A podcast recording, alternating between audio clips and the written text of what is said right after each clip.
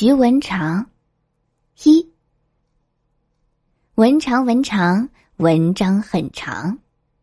从前有个徐渭，他从小聪明伶俐，写得一手好文章，更画得一手好画。他等不及长大，就进了考场考科举。他领了卷子，一看题目，哎呀，实在太简单了，因为才华横溢嘛。只见他手握毛笔，一挥而就。写完文章回看一遍，这文章当真写的独树一帜，见解高妙，笔墨精短有神。徐渭心想：我饱读诗书，从古至今的好文章没有比得过这一篇的，这回准能金榜题名。若是考不取呀，那叫没天理。他欣赏完自己的文章，一看时间离交卷还远着呢。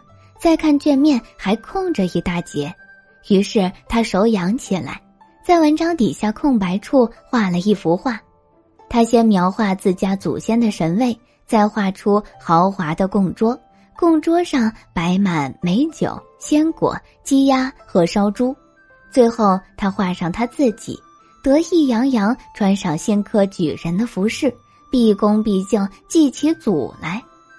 主考官收上卷子，看到那幅画，老大不高兴。他看都没看文章，直接在卷子上批了一句：“文字太少，祭祖太早。”这么着，徐渭落榜了。过了三年，科举又开场，徐渭再次入场考试，发了卷子，看到题目，真是一丁点儿也不难啊。他想，上次呢，主考官嫌我文章短。这回得写篇长的。他略一思索，当即文思泉涌。没过一会儿，考卷写满了，怎么办呢？有办法，书桌空着呢。没多一会儿，书桌也写满了，怎么办呢？有办法，椅子空着嘛。很快，椅子也写满了，怎么办呢？有办法。他蹲下身子，把文章往地上写，写呀写，一直写到门槛外面，那篇文章才写完。写完一看，哎呀，这文章当真洋洋洒洒，精彩绝伦。正陶醉，交卷时间到了，徐渭把考卷交上去，文章不完整呀。他又把桌子椅子搬上去，可是呢，文章仍然不完整。主考官。我的文章还有一大半在地上，还请移一步，低低头，慢慢读。主考官一听，勃然大怒：“你搞污考场书桌、椅子和地板，该当何罪？”这一回又像上回一样，主考官看都没看他的文章，直接判他不及格。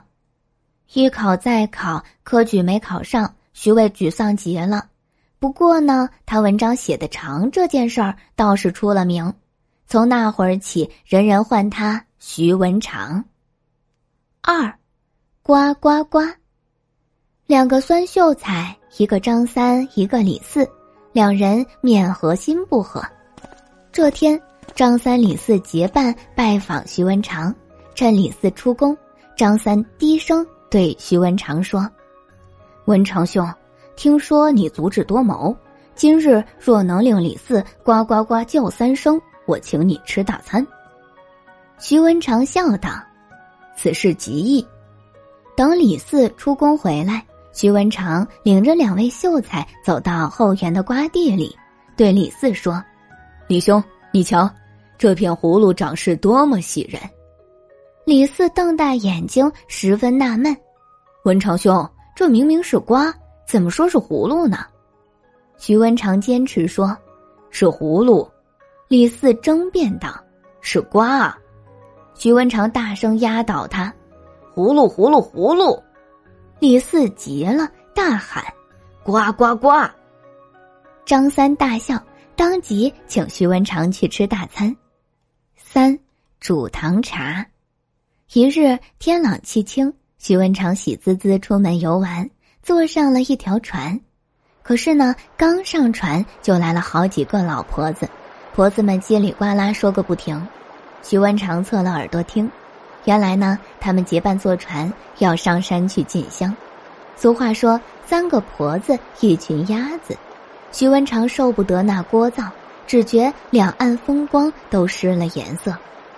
那会儿恰好他身上带有两包茶叶，一包糖，就招呼船家说：“路长干渴，借个炉子，我请大伙儿喝茶。”船家当然同意。于是徐文长装出殷勤的样子，又是点火，又是扇风。没多久，水沸了，他沏了一壶龙井，霎时间茶香扑鼻。徐文长说：“这是特级龙井，贼香。若是再加点糖，就是天下第一等生津解渴茶。”那几个乡下婆子哪里喝过这样的好茶，经不住他撺掇，喝了一碗又一碗。徐文长不停的煮水，老婆子不停的喝茶，不知不觉，老婆子们都有了尿意。可是船上没有马桶，怎么办呢？这事又不好意思说，老婆子全都安静下来，凝神屏气憋着，只盼望船快点靠岸。你们怎么了？徐文长装出很关心的样子。一个婆子说。没什么事，就是糖茶喝多了，肚子疼。徐文长当即拿出一瓶胡椒粉，肚子疼吗？